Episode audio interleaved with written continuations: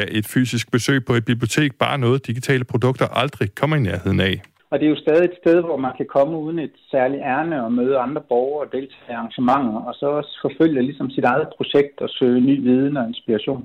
I 2018 var der 37,6 millioner besøgende på landets folkebiblioteker. Vejret det klarer vi lige i en ruf. Mest skyde, lidt regn i Jylland, lidt sol til Sjælland, 5-8 grader.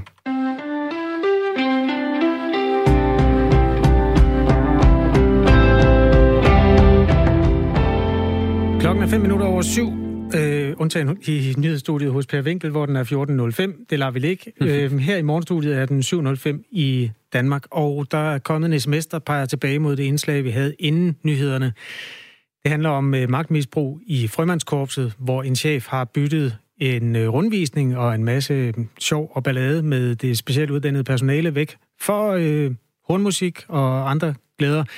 Er intet for småt i Danmark, skriver en af Radio 4's lyttere tror, vi har andre sager, som er langt større. Øh, chefen skal have en skideball, og så er den ikke længere.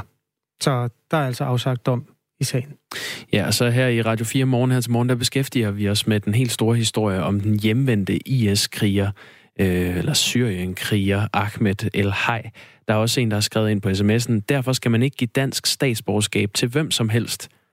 Spørgsmålstegn, spørgsmålstegn. Og der er det nok vigtigt at sige, at han er født og opvokset i Danmark. Det er derfor, han er dansk statsborger. Øh, vi vil gerne høre fra, øh, fra dig, der sidder derude, de tanker, du har, hvis du har nogle spørgsmål. Vi, øh, vi beskæftiger os løbende med historien, og det gør vi faktisk også nu, Kasper. Ja, fordi han landede som sagt i går i Københavns Lufthavn, hvor han blev anholdt af dansk politi. Tyrkiet har hjemsendt Ahmed al der blev fanget i Tyrkiet for et par år siden. Det oplyser hans familie til os på Radio 4. Nu siger vi godmorgen til Frederik Harhoff, som er professor emeritus i folkeret. Godmorgen. Godmorgen. Tilhørende Syddansk Universitet og tidligere dommer i FN's krigsforbryderdomstol for Jugoslavien. Ham her, Ahmed al han blev for fem år siden sigtet for terrorisme og for tilskyndelse til forbrydelse i Danmark, mens han selv befandt sig i Syrien. Nu er han anholdt. Hvad sker der så? Ja, så skal han jo fremstilles for en dommer. Det er det første, der sker. Det bliver han formentlig enten i dag eller inden for, for, for et, et par døgn. Og øh, så skal dommeren tage stilling til, om der er grundlag for at øh, varetægtsfængsle ham, og det vil der øh, efter al sandsynlighed være. Hedder så det 24 varetægt... timer i det sprog der? Øh, er det ikke øh, sådan jo, jo, jo, jo, undskyld, jo. Han skal fremstilles for en dommer inden 24 timer, så det bliver i løbet af i dag, eller øh, jeg er ikke sikker på, hvornår han kom, men, men senest 24 timer efter, ja. så skal han fremstilles for en dommer. Det bliver i dag. Og det bliver i dag, ikke? Og så tager dommeren stilling til, om han skal varetægtsfængsles, og det vil jeg tro, at han bliver. Øh, fordi så skal politiet have mulighed for, at, øh, at øh, altså, anklagemyndigheden skal have mulighed for at, at strikke sagen imod ham færdig.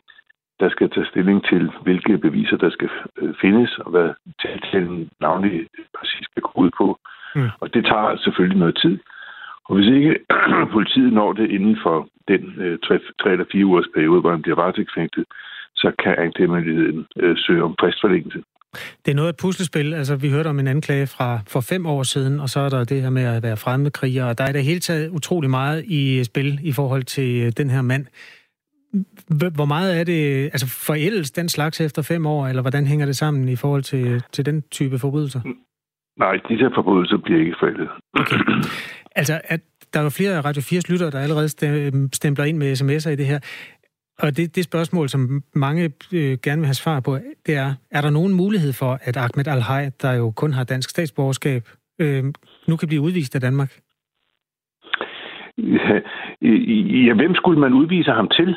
Altså, øh, øh, der er to almindelige retsprincipper, som, som kommer i spil her. Det ene er, at forbrydelser skal straffes, og det er et princip, der gælder overalt i verden. Og det andet, Øh, det er det folkeretlige grundprincip om, at staten har øh, ansvaret for sine egne borgere. Mm. Så hvis ikke, øh, hvis ikke vi vil have ham, så er vi jo nødt til at sende ham et andet sted hen. Og, og der er ikke nogen anden stat, øh, der vil modtage ham, fordi han er ikke statsborger i deres land. Så, så vi kan ikke bare udvise ham. Altså, øh, øh, hvor skal han tage hen? Nej, det er derfor, jeg siger kun. Altså, han har udelukkende dansk statsborgerskab. Hvilket, øh, altså, kan du fortælle, hvilken type beviser, der skal til for at dømme en anholdt for for eksempel terror eller tilskyndelse for en forbrydelse, som han er i søgelyset for? Ja, det er jo en, det er jo en, en, en, det er en, det er en meget stor forbrydelse og meget alvorlig forbrydelse. Det vil sige, at det bevismateriale, der fremlægges i retten, skal altså være overbevisende, ellers øh, er dommerne nødt til at frifinde. Og øh, beviserne er svære, fordi det er foregået langt væk øh, fra Danmark, og øh, jeg ved ikke, hvad man har af fysiske beviser, altså dokumenter eller billeder. Men man har en film ikke. faktisk, hvor han skyder til måls efter udvalgte øh, personer, politikere os- og, og tegnere. Lad os lige høre lidt lyd fra den.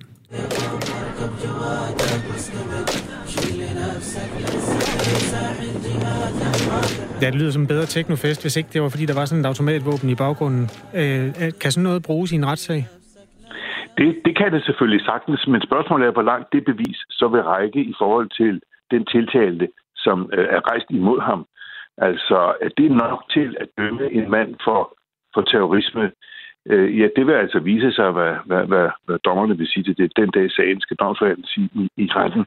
Øhm, øh, jeg vil gætte på, at anklagemyndigheden vil øh, blive stillet med krav om, at der, der skal altså yderligere beviser til, øh, hvad han i øvrigt har lavet, hvis, hvis man ved det. Og endelig så er der et spørgsmål om, hvorvidt han allerede er blevet dømt for den samme forbrydelse et andet sted. Mm. Jeg forstår, at han har en dom i Tyrkiet, men så er vi også nødt til at se på, hvad den dom egentlig går ud på. For det er klart, at hvis han allerede er blevet straffet for præcis det i et andet land og har afsonet en straf, så øh, vil det være svært at føre øh, en, en sag om det samme, om præcis det samme forhold her i Danmark. Men mindre man kan sige, at, at den straf, han fik der, var, var øh, urimelig ringe, og derfor skal der en tillægsstraf til. Ja, det er jo sådan et par år i fængsel i, i Tyrkiet, og her i Danmark kan det jo give 8-10 år uden problemer den slags. Mener du så, man vil kunne give ham en længere straf? Ja, det kommer altså an på, hvad der er af bevismateriale Ja, okay. i, sagen. Øhm, der er jo masser af storm om det her. Altså, mener du personligt, det er ærgerligt, at fremmedkrigere nu hjemsendes til Danmark for at blive retsforfulgt? Nej, tværtimod. Jeg synes, at det er det eneste rigtige. Vi har ansvaret for dem, der er danske statsborgere, og hvis ikke de øh, kan eller vil blive straffet i udlandet øh, under betryggende forhold, så, så skal vi da selvfølgelig tage dem hjem og så straffe dem herhjemme. Så har vi også meget bedre styr på dem. Øh, både svinge de afsoner, men også bagefter. Så, så efter min vurdering er det, er det, giver det god mening, og, og, og også det, det rigtige ud fra en juridisk synsvinkel, at, øh, at vi tager dem hjem til retsforfølgning herhjemme. Og, øh, og øh, når de så har udstået deres straf, har vi meget bedre mulighed for at, at holde styr på dem, end hvis de farer rundt derude og kan få alt muligt. Frederik Harhoff, professor emeritus i folkeret. Vi har fået en sms, og jeg tror, den, den er et meget godt billede på, hvordan folk har det med de her sager. Der står, det hedder ikke den hjemvendte Syrienkriger. Det hedder den landsforræder, der skider på vores demokrati og blev terrorist i islamisk stat. Drop det politisk korrekte cirkus. Og jeg tror, det er derfor, at den er jo så principielt interessant, den her historie. At vi har at gøre med en dansk statsborger. Vi har ikke noget sted at sende ham hen. Men det tror jeg, der er mange, der ville ønske, at vi havde.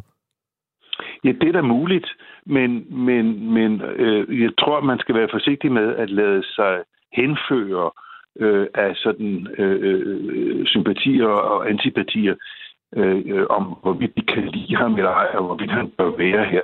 Altså, øh, jeg tror, det tjener alle, at man holder sig til, til øh, øh, fakta, nemlig, han er dansk statsborger, og vi har ansvaret for ham. Og det ansvar skal vi løfte. Øh, ellers mm. så er der en hel masse andre ting, der går frygtelig galt. Ikke?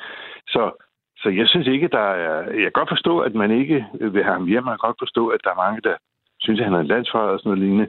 Men, men selv den værste landsfader har jo krav, krav på en, en, en ordentlig rettegrad. Og navnlig, hvis, hvis han er dansk statsborger, mm. så har vi altså pligt til det efter de almindelige folkeretlige regler. Tak fordi du ridsede dem op for os, Frederik Harhoff. Det, det var da så lidt. professor emeritus i folkeret ved Syddansk Universitet.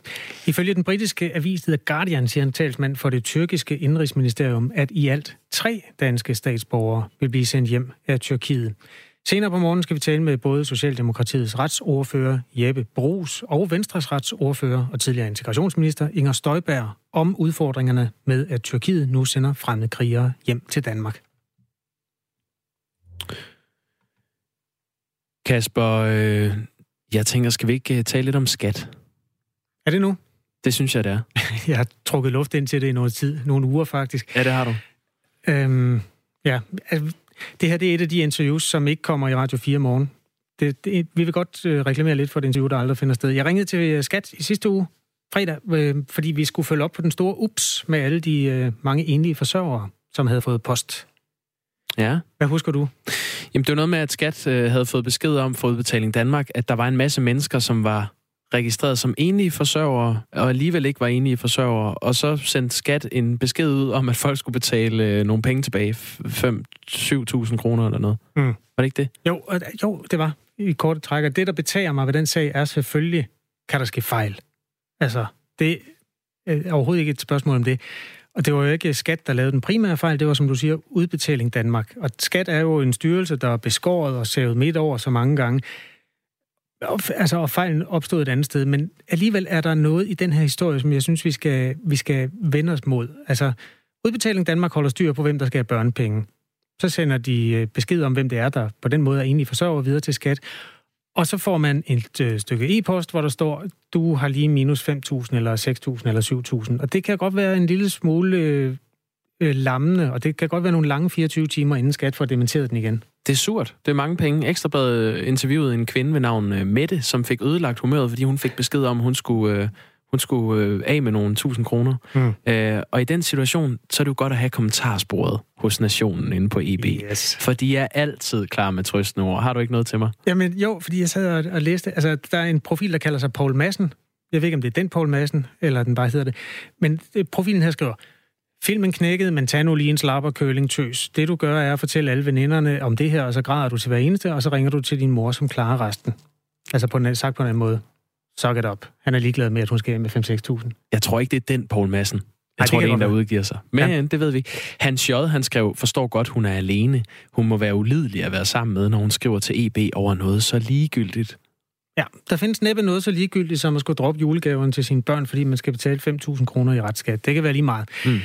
Nå, øh, men det her det er jo interviewet, der ikke finder sted. Det vi skulle have snakket med skat om er følgende. Altså skattefar får en besked om, at 115.000 mennesker, der egentlig var registreret som boende alene med deres børn, jamen de har så pludselig givet besked om, at de havde forresten en partner alligevel sidste år. Det er 115.000 mennesker, som skulle være troppet op samme dag med den besked. Og så siger skat, jamen fint, det, så laver vi da bare 115.000 nye årsopgørelser og sender beskeder ud til dem alle sammen. Mm. Og det er jo der, jeg vil have stillet spørgsmål. Kan man ansætte bare et menneske, som så har til op- opgave, eneste arbejdsopgave at sige, kan det nu passe?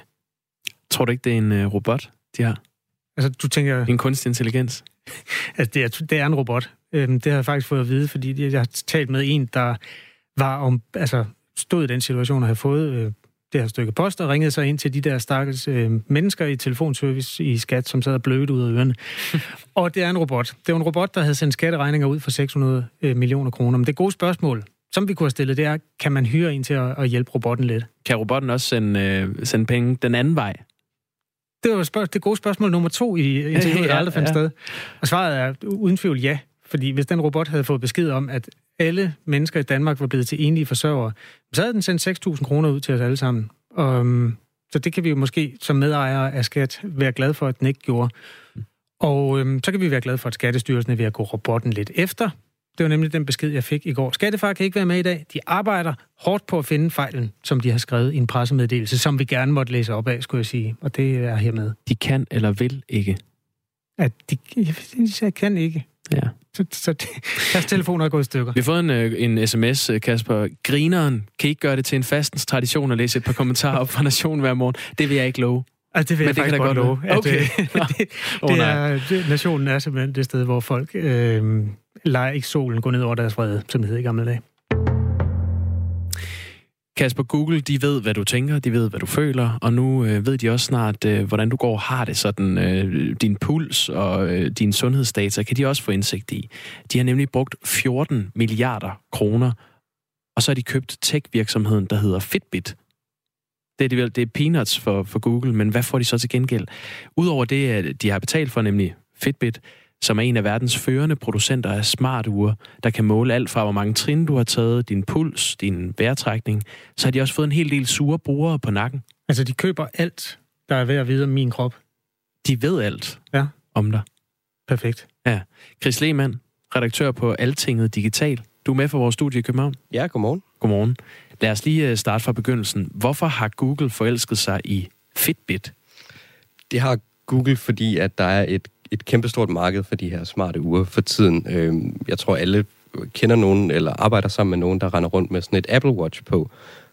De har en markedsandel på cirka 44 procent på det marked, og under derefter kommer der så en række andre spillere, som for eksempel Samsung, som Google samarbejder med og laver sådan et, øh, et styresystem til smarte ure, og derefter kommer så også det her Fitbit. Men Fitbit er interessant, fordi det var ligesom dem, der startede sådan for alvor med det her med, at du kunne have en ret simpel dims på, øh, på dit håndled, og så fortalte den så din telefon, hvordan din puls var, og hvor dygtig du har været på din morgenløbetur. Øhm, og, og Google er simpelthen interesseret i det her, fordi Googles egne forsøg på at komme ind på det her marked for smarte ure, er ikke gået sådan mega godt. De laver det styresystem, der hedder Wear OS, som er en, hvad kan man sige, en afart af Android. Det er et styresystem til mobiltelefoner. Men som sagt, når Apple sidder med en markedsandel på 44 procent, så tror jeg godt, vi kan sige, at det ikke er sådan gået super godt for Google. Og det er noget med, at Fitbit har 28 øh, millioner brugere uh, worldwide. Hvad er det ved, ved vores sundhedsdata, der er så interessant for Google? Altså, Google prøver jo faktisk at sige, at det ikke, øh, eller i hvert fald, at, at dataen ikke kommer til at, at have nogen påvirkning på Googles reklamevirksomhed. Øhm, så det er ikke nødvendigvis det, der er det mest interessante. Men man kan sige, det åbenlyst interessante er, at det er et nyt marked. Og når der er et nyt marked, som stadigvæk vokser, jamen, så er der mulighed for at, at, at, at, altså, at ret hurtigt komme ind og være en del af mange menneskers liv og tjene, mange men, øh, tjene penge på mange mennesker. Øhm, altså, det, som Google er interesseret i, er at få et eller andet digitalt økosystem op at køre på Google Software. Altså det vil sige, hvis du køber din fitness-app igennem Googles app-butik, i stedet for igennem Fitbits eller Apples app-butik, jamen så tjener Google på det, i stedet for de to andre. Så det er sådan, det, det kan man sige, det er sådan første skridt, det er at komme ind og tjene nogle penge på det her. Så har de jo lovet, at der er, hvad kan man sige, vandtætte skodder imellem Fitbits brugerdata og så Googles reklamevirksomhed. Og der tror jeg, man må tage skeptikerhatten på og sige, det, det er fint nok, I lover det, men så er det situationen i dag. Men man har set situationer fra andre store tech-virksomheder, der har opkøbt andre virksomheder. Facebook har opkøbt Instagram og WhatsApp for eksempel, hvor at de vandtætte skodder, der blev lovet i starten mellem virksomhederne, de er lige så stille. Altså ikke overnight eller over en weekend eller noget, men sådan hen over nogle år, der, bliver, der forsvinder de der vandtætte skodder. Og, og det tror jeg var det, jeg ville stille mig kritisk over for, hvis jeg var en, en Fitbit-bruger i dag. Det er, kommer min data så på et tidspunkt ind i Googles reklamebot-maskine, øh, kunstig intelligens ting. Mm. Som indledt med at fortælle, så har øh, Googles køb af Fitbit fået øh, skarpe kommentarer med på vejen på, øh, på de sociale medier. Vi så en, hvor der stod, jeg kastede min Fitbit i papirkurven i dag, og en, der skrev, jeg sælger mit Fitbit og sletter min konto. De brugere, som allerede nu har et Fitbit-ur, de frygter altså for kvaliteten af produktet, men også i høj grad, om deres sundhedsdata er sikre i Googles hænder. Vil du vurdere, at den frygt er reel? Øhm, altså, der, der er jo flere måder at, at, hvad kan man sige, at, at betegne misbrug. Altså, er misbrug af dine data, hvis Google over tid ændrer på øh, de servicevilkår, som du indgår, eller den aftale, du indgår med Google for at bruge det her produkt, sådan så at de over tid må bruge data i reklamen. Altså det, det er spekulativt, men er det misbrug eller ej, det må være op til den enkelte at vurdere, om man føler, det er misbrug. Der er ingen, der øh, læser de der meget, meget lange passager. Nej, præcis. Og, og det udnytter de jo nogle gange, eller det, det, man har i hvert fald tidligere set andre virksomheder lige snige noget ind, eller have noget stående der, som der ikke var nogen, der havde opdaget. Mm. Øhm, så så der, der er i hvert fald noget, man skal være opmærksom på der. Om man skal frygte det eller ej, det kommer an på, hvad man, om man opfatter det, det scenarie, jeg lige nævnte som misbrug. Og man skal være nervøs for, at ens data bliver hacket af en eller anden og lagt ud øh, online, så folk kan se, hvor, øh, hvor langsom du er på den der 5 km. Det, det tror jeg ikke, man skal være så, øh, så nervøs for. Er der øh, noget lovgivning på det her område? Fordi øh, det, altså, jeg kan godt forstå, at de gerne vil handle med det der. Hvis der ikke er nogen, der stopper dem, øh, så er det vel egentlig mm. ikke øh, deres problem? Altså det, det, der, det, der kommer til at ske lige nu, er faktisk, at øh, de amerikanske myndigheder skal godkende øh, det her opkøb, og det skal de, ja, fordi simpelthen, at, at de skal vurdere, om der er en risiko for, at der sker en monopolisering i markedet, hvis to spillere, altså Google, der laver det her styresystem til nogle aktivitetsure, og så Fitbit, som har et, øh, altså laver selve uret og har deres eget styresystem. Hvis de to spillere ligesom bliver til en, jamen, så er der en risiko for, at markedet yderligere monopoliseres. Så de amerikanske myndigheder skal faktisk ind og kigge på det. Og hvis det er sådan, at de blokerer købet, så skal Google betale en bod til Fitbit på sådan 250 millioner dollars, mener jeg det var. Ligesom sådan en undskyldning for, at, at, de, ikke ligesom, at de ikke kunne tage den her virksomhed ombord alligevel. Det. Hører du til de øh, meget skeptiske, meget forsigtige i forhold til det her overvågningssamfund, hvor vores data de flyder frit mellem folk, der har penge nok?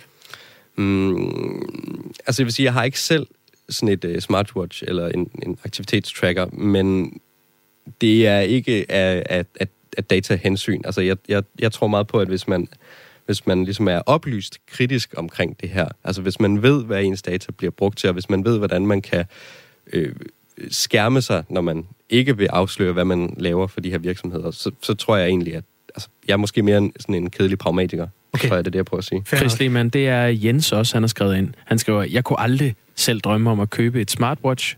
Øh, hvis man ikke vil kontrollere, så køb noget andet. Det er så simpelt, Jens. Mm. Det er jo også det, du argumenterer for der, men kan man ikke også argumentere den anden vej? Altså, hvis du i forvejen er på Facebook, og du bruger Google som søgemaskine hele tiden, mm, hvad er så forskellen?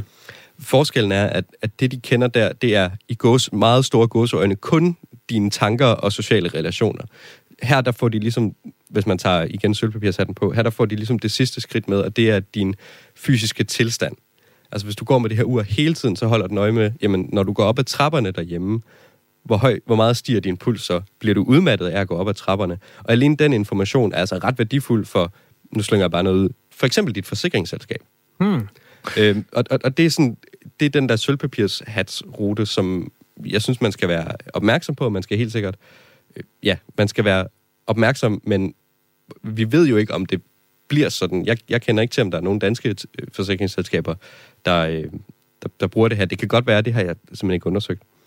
Det er aldrig blevet bevist, hvor meget og hvor lidt Google egentlig kigger med i dele af vores liv, som de ikke nødvendigvis har fået lov til at kigge med på. Men der findes for eksempel på YouTube forskellige videoer med mennesker, der sidder med et øh, tændt headset, og så siger de, øh, det ord, der er på det her papir, nu prøver jeg at illustrere den der video, det bliver måske en lille smule knudret, men på det her stykke papir, der står der for eksempel hundemad. Det ord er ikke blevet sagt endnu. Personen går så ind inden han har sagt hundemad og kigger på øh, alle mulige nyhedsmedier, der er ingen annoncer for hundemad. Så siger han ordet. Han siger det 50 gange. Hundemad, hundemad, jeg skal have hundemad. Og, og, og så går han så kort efter ind på de samme medier, og så dukker sådan nogle bannerreklamer op. Mm. Er, øh, altså, det er jo aldrig bevist, og Google har heller ikke sådan i, i den forstand været ude Nej, du skal ikke stole på, hvad folk lægger på YouTube. Okay. Jeg tager lige, Kasper han har taget en sølvpapirshat på. Jeg, jeg tager den lige af ham igen. Ja. Skal... Altså, det, det er aldrig blevet bevist, at det der med at tale i nærheden af din telefon, at de så kan lytte med på keywords og, og, og putte dem øh, ind i den her annoncemaskine. Og, og hvis de skulle gøre det, altså hvis du kender til for eksempel Siri øh, på, på Apple-telefoner, hmm den har ret svært ved at forstå, hvad du siger, selvom du taler et nogenlunde pænt rigsdansk. Hvis du forestiller dig så, at Google skulle køre en lignende kunstig intelligens, altså den her stemmegenkendelsesfunktion, fra alle kilder, de har adgang til hele tiden, Altså alene den, den regne ressource, du skal have adgang til for at gøre det, gør, at jeg er altså ret skeptisk over for den der teori. Det er i og for sig meget rart at høre, øh, møde en mand, der ikke har et helt jakkesæt, der er lavet af sølvpapir, fordi der er, der er rigtig mange af i din uh, digitale branche. Men, nå, men jeg siger stadigvæk, at du skal være kritisk over for, hvad der står i de der brugervilkår. Okay. Hvis du gider læse dem. Det gider jeg ikke. Altså for at være helt ærlig. Læser du dem? Nej. Nej, godt nok. Hvad med dig, Grosen? Overhovedet ikke. Agree, agree, agree. Øh, Chris Lehmann, ved vi noget om, hvor mange, nu, nu nævnte jeg før, der er 28 millioner brugere øh, af Fitbit. Ved vi, om det er så udbredt i Danmark? Jeg ved ikke, om Fitbit er så udbredt et, øh, et brand i Danmark. Jeg tror, jeg vil skyde på, uden at have tallene lige foran mig. Øh, du tager mig lidt på sengen med det her spørgsmål, men at, øh, hvad hedder det, at, at, at det nok følger det resterende sådan, marked for mobiler, og at det er Apple Watch, der er det helt store i Danmark. Jeg googler det lige, fordi så kan de skyde mig ned med reklamer for de åndsfærdige uger der fremover. Brugere i Danmark.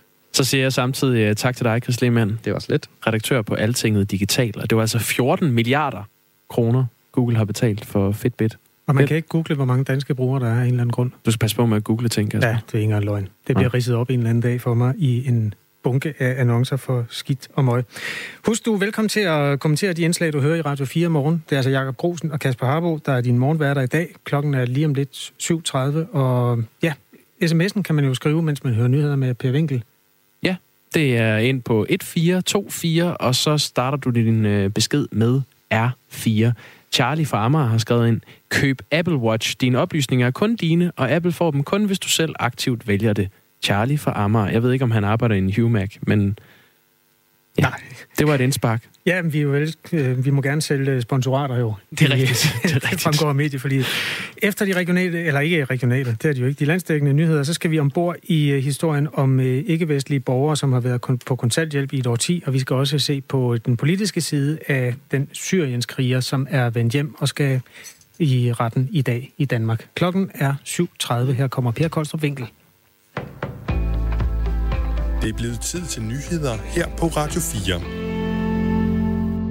Gadejurister, Exit Café, Livslinjen og Ombold. Blot et par eksempler på sociale projekter, der sidste år mistede den fremtidige finansiering, da Folketinget besluttede at afskaffe satsmidlerne. De har i overvis givet milliarder til en lang række indsatser, initiativer og projekter, specielt for socialt udsatte, men også inden for eksempelvis sundhed, handicappet og ældreområdet. Enhedslistens Pernille Skipper er glad for den tidsbestemte finansiering i satspuljesystemet af fortid, men til gengæld er der jo så ikke nogen nye penge at dele ud til de mange øh, organisationer, frivillige indsatser for hjemløse, for kvinder i prostitution, for anbragte børn, som har levet i det her puljeliv, øh, som har fået en midlertidig pulje, og så er den udløbet, så har de fået en ny. Det var ikke småpenge, Folketinget via satspuljen kunne give til projekter. I aftalen fra 2019 blev der udmyndtet over 1,1 milliarder kroner fra puljen alene på børne- og socialområdet. Men fremover er der lagt op til smalhals på området, frygter Dansk Folkepartis socialordfører Karina Adsbøl. Jamen, udfordringen i, øh, det er jo, at øh, der ikke er ret mange midler i reserven, og at øh, regeringen ligesom ikke har taget øh, de store ting med i finansloven. Regeringen har allerede sagt, at den økonomiske reserve skal bruges på blandt andet grøn omstilling og minimumsnummeringer. Både Karina Adspøl og Pernille Skipper undrer sig over, hvorfor regeringen ikke har sikret en række af de tidligere satsprojekter økonomisk ved at optage dem på finansloven. Svækkede ældre har fra 1. november fået dårligere muligheder for at frasige sig genoplevning i tilfælde af et hjertestop, det mener ældresagen. Organisationen har efter eget udsagn fået mange henvendelser fra medlemmer, som er bekymrede over en ny vejledning fra Styrelsen for Patientsikkerhed, det skriver Kristelig Dagblad. Anna Villeroth, der er seniorkonsulent i ældresagen, kalder forringelsen alvorlig. Den nye vejledning fratager alderdomsvækkede ældre muligheden for at sige nej til genoplevning, og det er en alvorlig forringelse af den ældre selvbestemmelsesret, siger hun til avisen. Den tidligere vejledning gav en habil ældre borger mulighed for i dialog med en læge at sige nej til at blive genoplevet, hvis der var betydeligt fremadskridende fysisk sygdom eller svækkelse. Styrelsens nye vejledning slår derimod fast, at almen alderdomssvækkelse ikke giver den ældre borger mulighed for at afvise genoplevning. Mange af ældresagens medlemmer er optaget af, hvordan de får en værdig afslutning på livet, oplyser Anna Villeroth. Temperaturer på op til 40 grader og vindstød på 60 km i timen frygtes at sprede de over 100 skovbrænde, der netop nu haver i Australien de kommende dage. Flere end 600 skoler er blevet lukket på grund af den høje brandfare, ligesom mange nationalparker er blevet lukket ned for besøgende. Mandag aften lokal tid marcherede tusindvis af tilhængere af landets tidligere præsident Evo Morales mod Bolivias hovedstad La Paz, hvor modstandere af bevæbnet politi oprettede barrikader forud for en potentiel konfrontation. Morales trak sig søndag som præsident efter, at han er uafhængig valgobservatør var blevet beskyldt for at manipulere med resultatet af valget, der blev afholdt for fire uger siden. To ud af tre prøver af det danske grundvand er forurenet med pesticider. Det viser nye tal fra forskningsinstitutionen GEUS, som har analyseret dem, og Dagbladet Ingeniøren i dag omtaler. Årsagen er først og fremmest, at overvågningsprogrammet nu måler efter flere pesticider i grundvandet. Det skyldes regionerne i første omgang fandt en række hidtil upåagtede stoffer i prøver under forurenede grunde. Der er derfor ikke tale om, at grundvandet er blevet væsentligt mere forurenet, men snarere at de tidligere opgørelser ikke har været retvisende, fortæller statsgeolog Claus Køller fra GEUS. Været mest skyder i Jylland en del byer, men i den østlige del af landet får vi spredte byer og perioder med lidt sol. Det bliver lidt blæsende med jævn til hård vind omkring syd. I Jylland stedvis op til kuling og ved vestkysten vindsted op til hård kuling. Ja, Per Winkel har nyhederne den her morgen på Radio 4. Klokken er 7.34. Ja, tidligere på morgenen der øh, hørte vi om Abir Ali Hussein. Hun har været i Danmark i 15 år, og først nu har hun fundet sit første job. Øh, hun er ikke ene om at være langtidsledig. I Danmark er der 8.319 personer, som lige nu er langtidsledige og har været på kontanthjælp altså i over 10 år. Godt hver tredje af de personer, som er langtidsledige i over 10 år, de er ikke vestlige indvandrere, og er altså overrepræsenteret i øh, statistikkerne. Nu har vi dig med, øh, Frederik Thusen. Ja, godmorgen. Godmorgen. Godmorgen. Seniorforsker ved VIVE, det Nationale Forsknings- og Analysecenter for Velfærd. Hvorfor øh, får de her mennesker ikke bare et job? Jamen, det er der nok øh, typisk flere årsager til. Øh, men en af de vigtigste årsager, det er, at øh, de her mennesker, de har ofte nogle øh, lidt komplekse problemer med bagagen. Øh, det kan være noget psykisk, eller det kan være nogle fysiske helbredsproblemer, som øh, forhindrer dem i lige at gå ud og tage et job. Hvad er det, vi, vi gør galt i dag, når det kommer til at, øh, at få den her gruppe ud på arbejdsmarkedet? Jamen altså, øh, altså det vi gør galt, det er vel, at, øh, at vi har ligesom for svært ved at få dem matchet med de arbejdspladser, hvor der faktisk er plads til sådan nogle mennesker som dem. Ja, og hvad, hvad skulle man gøre anderledes? Øh, jamen altså, når man har været i kontanthjælpssystemet i, i 10 år, så er det jo fordi, øh, at de her mennesker ikke er blevet, formodentlig ikke er blevet udredt ordentligt. Altså man har simpelthen ikke rigtig kunne få styr på, hvad er det, der er deres problemer, øh, hvad er det for eksempel med helbred, eller det, der også kan være et problem, det er, hvad er det egentlig, de mangler, altså for at kunne øh, begå sig på en, øh, en dansk arbejdsplads. Øh, hvad er det for nogle færdigheder eller kompetencer, som, som, som de mangler? Det er, det er jo både en, øh, en udfordring for det enkelte menneske, men også for det offentlige. Øhm, det offentlige det går glip af, nu skal jeg se, 15 milliarder kroner, når ikke øh, vestlige indvandrere efterkommere ikke er beskæftiget i samme grad som, øh, som danskere. Så hvad, hvad tror du, øh, Frederik Thusen, seniorforsker ved, ved VIVE, hvad skal der til, for at vi får langtidsledige, som Abir Ali Hussein, som vi talte med tidligere i udsendelsen, øh, komme ud på arbejdsmarkedet? Der skal sådan en meget målrettet indsats til, hvor man både får sat ind i forhold til, hvad er det, han har med i bagagen. Øh, hvad undskyld, hvad siger du? Jamen, jeg siger bare, det er, det er, er en hund. Undskyld. En kvinde. Undskyld, jeg hørte det som Ali. Det beklager Ja, men det er med øh, Nå, men anyway. altså, hvad, man skal afklare, hvad det er. Hun har med i, i bagagen af eventuelle af, af fysiske eller, eller psykiske problemer, og så skal man øh, finde ud af, hvad er det, hun mangler, for at komme, for at være så produktiv, som man skal være på en almindelig dansk arbejdsplads. Altså øh, være så effektiv, som man skal være, hvis man skal sidde i kassen i et supermarked, eller tale dansk så godt, som man skal kunne, hvis man skal kunne begå sig i en børnehave. Og så skal man simpelthen arbejde målrettet på at få, at de her personer, de får de øh, færdigheder. Når du kigger på tidslinjen, øh, for eksempel til 20 år tilbage, hvor man kan sige, at indvandring har jo taget noget til i de år. Øh, ser det værre ud end nogensinde før, eller er der i virkeligheden noget lys forude? Altså, der er faktisk en helt lille lys, fordi for 20 år siden, der var man slet ikke øh, på samme måde øh, som i dag opmærksom på de problemer, der kan være i forhold til at få indvandrere og efterkommere ind på arbejdsmarkedet. Der vi tænker, at vi er blevet, faktisk blevet meget bedre til det, og, øh, og det er jo også gået frem med, med, den generelle, med de generelle tal, altså for den samlede gruppe. Der er mange flere, der er i beskæftigelse i dag end, øh, end for 20 år siden. Jeg kan huske en af de største, øh, første og største store shitstorm, den handlede om et øh, tørklæde, som en pige hun sad med, når hun var ved, eller gerne ville sidde med ved kassen i et stort øh, detaljhandelsfirma. Jeg tror, det var Føtex. Ja. Er, er den slags, man ligesom har været bedre til at lære at håndtere?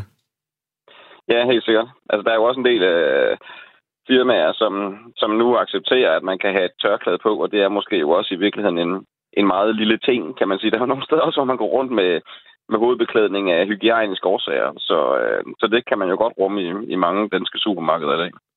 Der kom faktisk en intern shitstorm i øh, dansk supermarked det år, kan jeg huske, eller i hvert fald et af de år, hvor jeg dækkede nyheder, hvor øh, man havde udstedt et dekret om, at nu måtte der ikke bruges hovedbeklædning af nogen art, og det betød, at ingen måtte øh, have nissehuer på heller i december måned. Og på den måde så kan det, er det også historien om, at det er en lille smule svært at sætte regler op for det her, når man ikke har prøvet det før. Det er det, vi er blevet bedre Jamen, til. Jamen, det tænker vi, at, at mange arbejdspladser er blevet meget, meget bedre til. Øhm, øh, og øh, også at håndtere at, øh, at lave vagtplaner, sådan, så folk, hvis de har, fri, har behov for at have fri til muslimske højtider, hvis det er det, eller andre typer af højtider, så kan man få det til at passe sammen med, at de så går på arbejde på tidspunkter og andre tidspunkter, hvor, hvor etniske danskere holder fri, for eksempel. Så det er man blevet meget bedre til mange steder. Øhm, mange af de mennesker, der går øh, ledige i, i mere end 10 år, det er jo mennesker med komplekse problemer. Altså både måske noget psykisk og, og nogle helbredsmæssige udfordringer. Og det er jo svært at, at tilbyde den rette behandling. Hvad, hvad er det, du, øh, når du siger, at, at det er der, vi skal sætte ned, at vi skal give dem nogle kompetencer, øh, hvordan skal vi konkret gøre det? Altså, der er jo sådan nogle virksomheder, der arbejder med faktisk at prøve at skabe sådan et rum for, hvis nu er kvinder, vi taler om, altså, hvor de kan komme øh, og være nogle timer om dagen. For nogle mennesker, nogle af de her mennesker, de lider måske også efterhånden, når de ikke har været på en arbejdsplads, eller øh, en eller anden form for angst for at komme ud for andre mennesker. Så, så det kan også være et spørgsmål om, at de simpelthen skal vente til at komme ud af vægget. Øh, hjemmets fire vægge, komme ud nogle timer om dagen at være på en almindelig arbejdsplads, og så gradvist, øh, hvad skal man sige, øh, prøve at arbejde med nogle af de ting, som man så arbejder med der. Men det kræver jo nogle arbejdspladser, der er meget rummelige, ikke? Altså... Ja, Frederik Thusen, øh, seniorforsker ved VIVE, det Nationale Forsknings- og Analysecenter for Velfærd. Tak fordi du var med her. Velbekomme.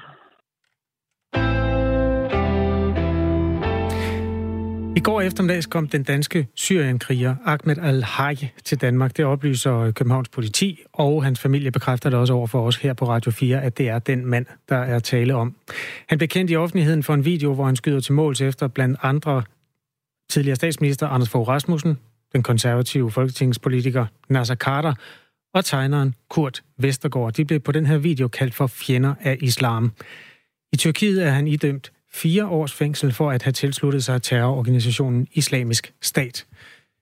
Øhm, jeg kigger over på telefonen og kan se, at vi har ikke nogen med. Jeg havde egentlig øh, suget luft ind og glædet mig til at tale med Jeppe Bro, som er retsordfører for regeringspartiet Socialdemokraterne. I mellemtiden kan vi måske se i sms-punkten. Øh, jeg er sikker på, at vi får ham med om lidt. Der er kommet meget ind. Øhm der er en, der skriver, Godmorgen de her. I forhold til sagen om Ahmed El Hay er der to gode pointer. Den første er, at selvfølgelig skal vi som retsstat i et internationalt samfund tage ansvar for vores egne borgere. Hvis der sad en tyrkisk terrorist anholdt i Danmark, vil vi så ikke udvise ham omgående til, hvor han kom fra.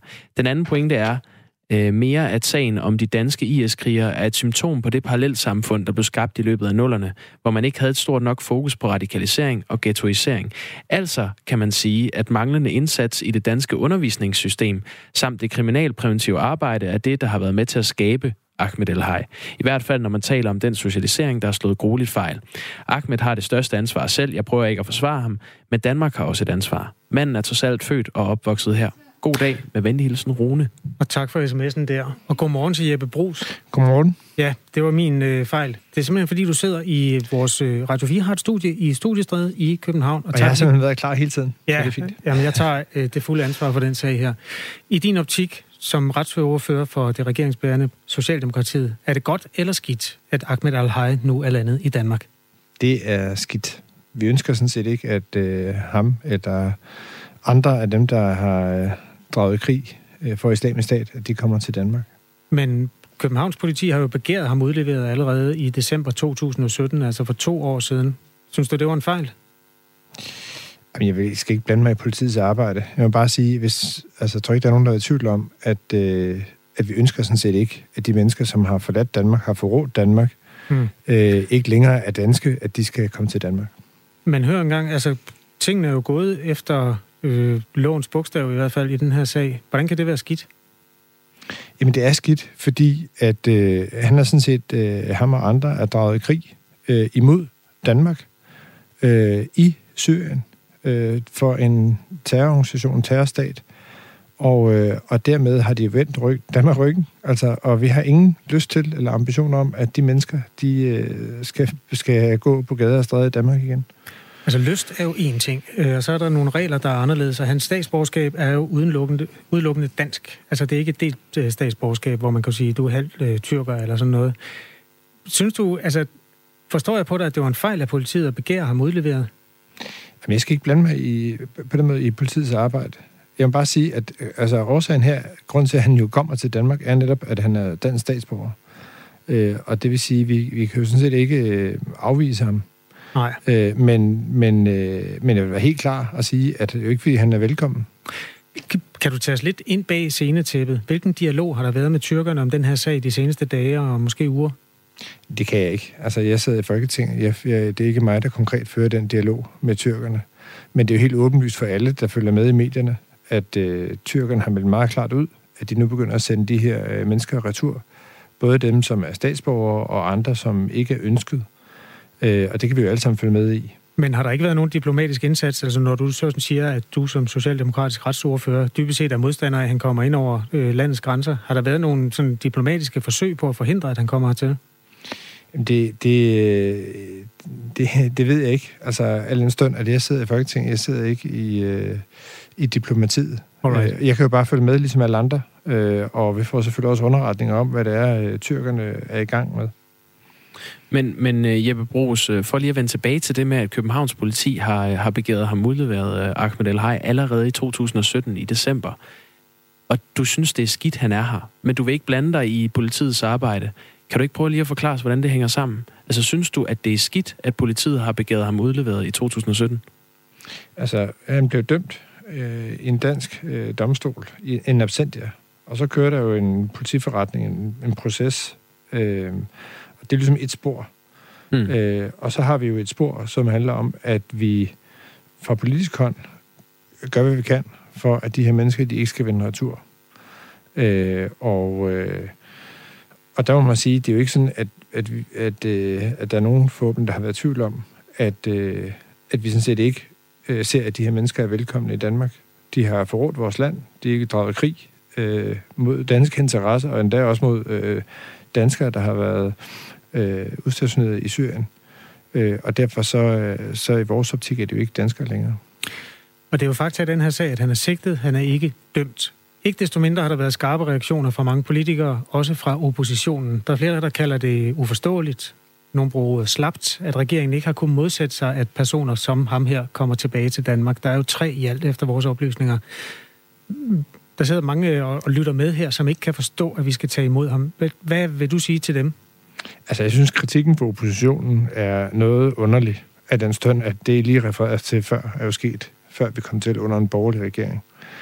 Øh, det er det ene. Det andet er, at sagen er jo, at han er dansk statsborger. Og det vil sige, når tyrkerne vælger at sætte ham på et fly og lande ham i Københavns Lufthavn, øh, så kan vi ikke andet end at, at, at, at håndtere den situation. Og det er jo det, vi står i. Altså, vi har øh, oppositionen repræsenteret ved Inger Støjberg, næstformand i Venstre og tidligere øh, integrationsminister med lidt senere, så øh, vi får den anden side af mønten lidt øh, senere i programmet her. Ifølge en tyrkisk embedsmand, som har udtalt sig til den britiske avis The Guardian, så er der to formodede syrienskrigere mere øh, på vej til Danmark. Tror du, der kommer flere fra Tyrkiet den næste måned? Øh, ja, det tror jeg da, vi risikerer, der gør. Øh, at, det ikke, er- at det ikke er sidste gang, vi ser en syrienskriger, der lander øh, i Københavns Lufthavn, så at sige. Øh, og det giver os da nogle øh, alvorlige udfordringer.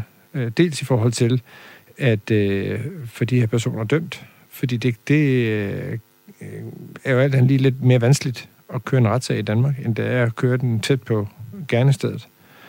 Øh, og så øh, kommer det jo til at være en kæmpe belastning for øh, dansk politi at skal følge og holde øje med de her mennesker i meget, meget, meget lang tid. Jeppe Brugs, hvad, hvad er det for et ansvar, du mener? Nu, øh, nu talte du før om, at det var en anden regering, der sad i 2017. Øh, Hvilket ansvar har de? Nu, nu siger du selv, at du ikke Jamen, det, er bare, det er bare, hvis kritikken arbejde. er, at det er slapt, at vi ikke ligesom har kunne forhindre, øh, stoppe tyrkerne i at sætte øh, vedkommende på et fly og lande ham i København Lufthavn, Københavns Lufthavn. Altså det må jeg sige, det, det er noget patetisk, al den stund, at den politiforretning, der sådan set er foregået over årene i forhold til øh, lige præcis det konkrete eksempel her, øh, er jo sket før vores tid. Og to, alle kan jo se, hvad der, er, der, der sker. Altså, øh, jeg ved ikke, hvad, hvad Venstre havde forestillet sig, at, øh, øh, at vi øh, på en eller anden måde skulle kunne have altså, stoppet tyrkerne i det her. Øh, det, det er jo den udfordring, vi står i. Øh, og øh, jeg, jeg tror da ikke, der er nogen, der er i tvivl om, at vi har sendt det meget, meget klare signal, at vi ønsker sådan set ikke, at de her mennesker kommer til Danmark. Øh, I vores optik er de ikke danskere længere, de har vendt os alle sammen ryggen og forrådt øh, både Danmark og, og danskerne. Mm. Jeppe Brugs er retsordfører for Socialdemokratiet, og tak fordi du var med i Radio 4 morgen. Det var så lidt. Og foruden øh, de her danskere, som har været omtalt i indslaget her, så er der også øh, ifølge en tyrkisk embedsmand to irer, som er på vej hjem til Irland, og så er der 11 franskmænd. Ja, og så altså de her tre danskere, som er på vej til at blive udvist. Om en lille time taler vi med Venstres retsordfører Inger Støjberg om den her sag. 9 ud af 10 jødiske borgere i Europa mener, at antisemitismen er vokset de seneste fem år. Det her tal det stammer fra en stor europæisk undersøgelse, der blev lavet i øh, december sidste år. Og i weekenden så vi, hvad der kan tolkes som det seneste eksempel på netop den udvikling, som jøderne oplever. Det var en jødisk gravplads i Randers, der blev udsat for herværk, og en familie i Silkeborg fik en jødestjerne klistret på øh, postkassen. Nu kan vi sige godmorgen til dig, Jakob Eholm Felt. Godmorgen. Professor i global historie på Roskilde Universitet og forsker i øh, antisemitisme. Det tal, jeg kom med før, det er et fælles europæisk tal. Øh, ved du, hvordan billedet ser ud i Danmark? Billedet, altså de undersøgelser, vi har, som øh, er sådan nogle brede spørge, spørgeundersøgelser, der har både kvantitativ og kvalitativ art, øh, de tyder på, at, at der ikke er noget, der skiller Danmark særligt ud her. Altså at der også er en, en relativt stor del af, af danske jøder, der oplever, at antisemitismen er stigende. Og de øh, mindre undersøgelser, som, som det jødiske samfund i Danmark øh, laver, tyder også på det samme. Altså at vi over inden for en relativt kort, kort overrække har set en, øh, en stigning i, i, øh, i antisemitiske episoder, som, som det jødiske samfund nu øh, registrerer dem og definerer dem. Så der er noget, der tyder på, at der er en generel øh, oplevelse blandt jøder i, i Europa, inklusive Danmark, at øh, antisemitismen og, og forskellige ubehagelige oplevelser, jøder kan møde, faktisk er stigende. Og det er meget udbredt, hvis man, man kan sige, at 9 ud af 10 jødiske borgere i Europa mener, at antisemitismen er vokset. Ja, men det, der skal man også øh, tænke på, på karakteren af det. Det, kan også, altså, det, er jo, det er jo undersøgelser her, der er baseret på øh, jøders oplevelse af at blive mødt med øh, forskellige... Øh, det kan være alt fra ubehagelige tilråb til, øh, til øh, herværk, graffiti, men det kan også være, at man oplever det øh, som ubehageligt at skulle indgå hele tiden i konfronterende Israel-diskussioner. Altså alt muligt, der øh, peger på, at det kan være øh, udfordrende at skulle, øh, øh, hvad kan man sige, øh, være jøde eller forsvare sin jøde eller skulle diskutere det. Så man kan ikke, man kan ikke nødvendigvis sætte lighedstegn imellem øh, antisemitisme øh, ud fra en eller anden firkantet definition, og så oplevelsen af, at øh, antisemitismen er stigende. Nej. Altså så firkantet er tallene ikke. Nej, det, det, det, det jeg faktisk gerne vil spørge dig ind til, fordi øh, det er jo deres egne oplevelser, jøderne, af antisemitismen. Ja. Så, så hvor meget kan man faktisk sige om, om antisemitismen er steget? Ja, men altså, det, det, det, det er selvfølgelig et spørgsmål, man kan sige. Så skulle man, hvis, hvis man skal gøre det på den øh, måde, hvor det ikke handler om, om jøderne oplever det som sådan, men ud fra sådan en eller anden mere form for, hvad kan man sige, firkantet definition af, hvad antisemitisme er, øh, så skal man bruge en juridisk definition, der handler om, om der er sket noget ulovligt eller ej. Men det, er måske, men det er nok ikke den bedste indikator på det, fordi så skal antisemitismen jo have øh, en hvad kan man sige, meget grov og kriminel karakter, sådan som øh, vold, overfald, herværk eller terror. Men i, øh, hvad kan man sige, hvis man som jøde er, øh, skal leve i et ganske almindeligt øh, civilsamfund, så kan det jo være meget mindre indikationer, altså ubehagelige bemærkninger eller øh, kommentarer til ens øh, kalot eller davidstjerne i en halskæde.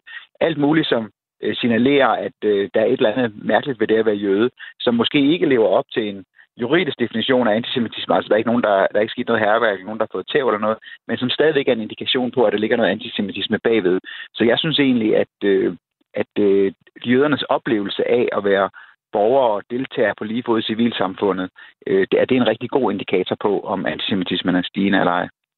89 procent af de adspurgte i den her undersøgelse mener, at antisemitismen er værst på internettet og på sociale medier. Kan ja, lige skyde ind. I, i, i hvor ja, lang tid ligesom, har... Ligesom alt andet, var jeg lige vil sige. Ja, ligesom alt andet. I, I hvor lang tid har antisemitismen været voksende? Ja, det, det er svært at sige, fordi det går i, i, i bølger, og igen, som, som vi også lige talte om, så er de her typer af undersøgelser er, kan være svære at sammenligne med hinanden, hvis de ikke er lavet ud fra de samme metodiske principper. Men, øh, men, men øh, vi ser øh, ofte det her i, i bølger, så altså øh, Øh, siden øh, krigen mod terror startede øh, øh, i omkring øh, årtusindskiftet, og selvfølgelig efter, efter, øh, efter 2001, jamen så har vi set øh, en stigning i, i, øh, i opmærksomhed og terrorangreb på jødiske institutioner i Europa. Og så er der også nogle konjunkturer ofte omkring, hvornår øh, der for eksempel er krig i Gazastriben eller, øh, øh, øh, eller andre ting relateret til Israel-Palæstina-konflikten, så vil der ske nogle episodiske forøgelser af antallet af ubehagelige episoder for jøder og overgreb på jøder og graffiti på jødiske institutioner, som så så ofte forsvinder igen, når, når man kan sige, konflikten i Mellemøsten er blevet mindre, mindre varm. Men det vi ser nu her, det kunne godt tyde på, at der er en, øh, at, at, øh, at der er en større, mere generel øh, Øh, øh, stigning i, i de her mindre antisemitiske overgreb og ubehagelige, ubehagelige hændelser, fordi øh, konjunkturen i forhold til Israel-Palæstina-konflikten har ofte en anden karakter end den her historiske antisemitisme, som vi ser referencer til i forhold til, der skete i Danmark i, i lørdags der har det noget med politik i Mellemøsten at gøre, og palæstinensernes situation osv., hvorimod at det, vi så referencer til her i weekenden i Danmark, har mere at gøre med den europæiske historiske antisemitisme, altså 2. verdenskrig, jødestjerner og herværk mod jødiske øh, kirkegårde. Når du nævner den, så er det jo fristende at spørge til den politiske del af det. Øh, faktisk så begyndte den her dag med, at Jakob han læste et historisk faktum op omkring nazistpartiet, som på den her dag havde fået en eller anden form for absolut øh, flertal 92 procent af stemmerne i 1933. Det, jeg vil spørge mm. om, er, er der en, en politisk fløj af det her, eller er det mere sådan noget undergrunds øh, vold og herværk?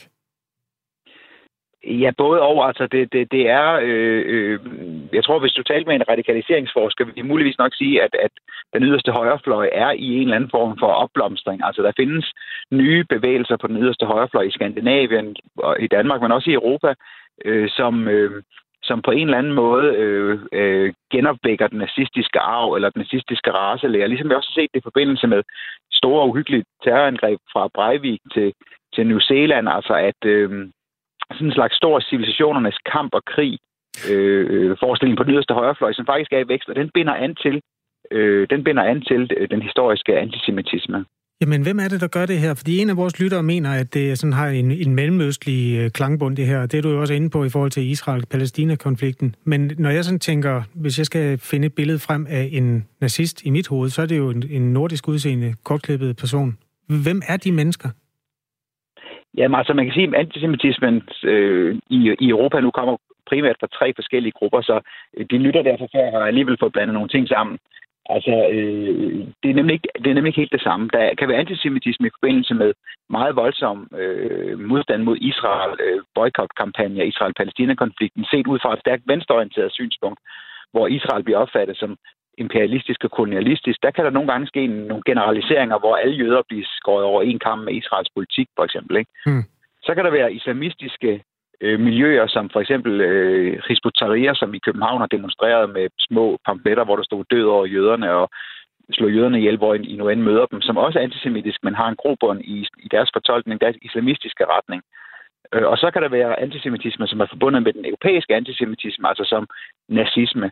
Og, og der kan man altså ikke lave en slutning, der hedder, at øh, fordi islamistiske miljøer øh, er antisemitiske, jamen så er de øh, det samme som de europæiske nazister. Altså, øh, vi ved jo ikke, hvem der gjorde det, der skete øh, i lørdags endnu, men der er meget, der tyder på, at det har rødder i forhold til øh, europæisk øh, antisemitisme. Men det er ikke det samme som at sige, at al antisemitisme mod jøder kommer herfra. Altså, øh, ofte øh, kan det være relateret til Israel-Palæstina-konflikten eller til islamistiske øh, strømninger. Men altså lige i det her tilfælde, øh, med de referencer, der er i det til gule jødestjerner og ødelagte kirkegårde og krystalnatten, jamen så har det sandsynligvis ikke noget med Mellemøsten at gøre, uden at jeg selvfølgelig kan fastslå det helt entydigt, fordi vi ikke ved, om der har gjort det nu. Men indikationerne peger på, at det har noget med, med, med det, du nævnte før, altså noget, vi mm. måske med en bred betragtning kan kalde nynazister, ikke? Sådan lød det fra professor i global historie på Roskilde Universitet, Jakob Eholm Feldt. Tak for dit besøg. Tak selv. Samtidig med... Ja, vi skal lige have lidt musik, Jacob. Ja, der fik jeg lige et uh, underlæg. Jeg vil bare lige sige, at, at samtidig med de her hændelser i Danmark i weekenden, der blev der begået uh, lignende handlinger i både Sverige og i Norge. Så det er ikke kun et dansk problem. Vi har åbnet sms'en, eller det har vi sådan set hver dag, hvor man kan skrive til os ved at skrive R4 og et mellemrum, og så en besked, som man så sender til 1424. Det er muligheden for, at øh, du både kan kommentere på de historier, du hører her i morgenfladen, og du kan også hjælpe os med at stille de rigtige spørgsmål til de mennesker, vi har igennem. Der er kommentarer til en historie, som vi har dykket ned i nogle gange, nemlig at en dansk syrenkriger i går vendte hjem og nu er blevet anholdt og skal fremstilles i grundlovsforhør lidt senere i dag. Der står sådan her. Hvad er det for noget? Selvfølgelig skal en dansk syrienkriger hjem til Danmark og afzone sin straf herhjemme. Det er logisk. Vi skal tage ansvar for vores borgere, gode eller ej. Det er ikke et spørgsmål om, hvis ansvar det er. Det er et spørgsmål om strafudmåling. Og længere er den ikke, mener Sebastian. Ja. Så var der en, øh, et indspark til den historie, vi lige har haft om uh, antisemitisme. Det er Thomas, der skriver, hej i studiet. Hvorfor har jøder egentlig deres eget ord for racisme? Altså antisemitisme. Er det historie? Det er egentlig interessant. Det er du kan vi det lige undersøge, mens der er nyheder? Det er der lige om lidt. Der er et... Øh, nu springer vi frem og tilbage mellem med åbne historier, men det er også øh, ok, fordi øh, man reagerer på det, man har lyst til. Der er en, der skriver, opret et europæisk Guantanamo til Syriens terroristerne. Og det er jo altså en kommentar, der ligger sig i kølvandet på Jeppe Brugs, som er retsordfører hos Socialdemokraterne, der sagde, jamen altså, han kunne godt se, at øh, en sådan kriger skal på en eller anden måde straffes i Danmark, men han var helst fri for, at vedkommende kom ind over Danmarks grænser, som det altså skete i går med den første af tre danske syrienkrigere. Ja, I næste time, der får vi besøg af Inger Støjberg, som, øh, som var minister på det her tidspunkt i 2017, da Københavns politi begærede øh, Ahmed El Hay udleveret til Danmark. Øh, nu er hun retsordfører, ja, fra Venstre. Ja, og så skal vi også ombord i noget, der hedder skægkræ. Og uden at... Øh, det Hvad for skal noget? Ja, skæg, ja, det har ikke noget med den anden historie at gøre. Skægkræ har ikke noget med den anden historie at gøre. Jeg siger det to gange. Øh, et skægkræ er et lille bitte insekt. Den ligner en... Du ved, hvis du fodrer din sølvfisk rigtig meget, så kommer den til at ligne et øh, skægkræ. Mere om Øh. det kvart over otte. Morten D.D. han hjælper med det.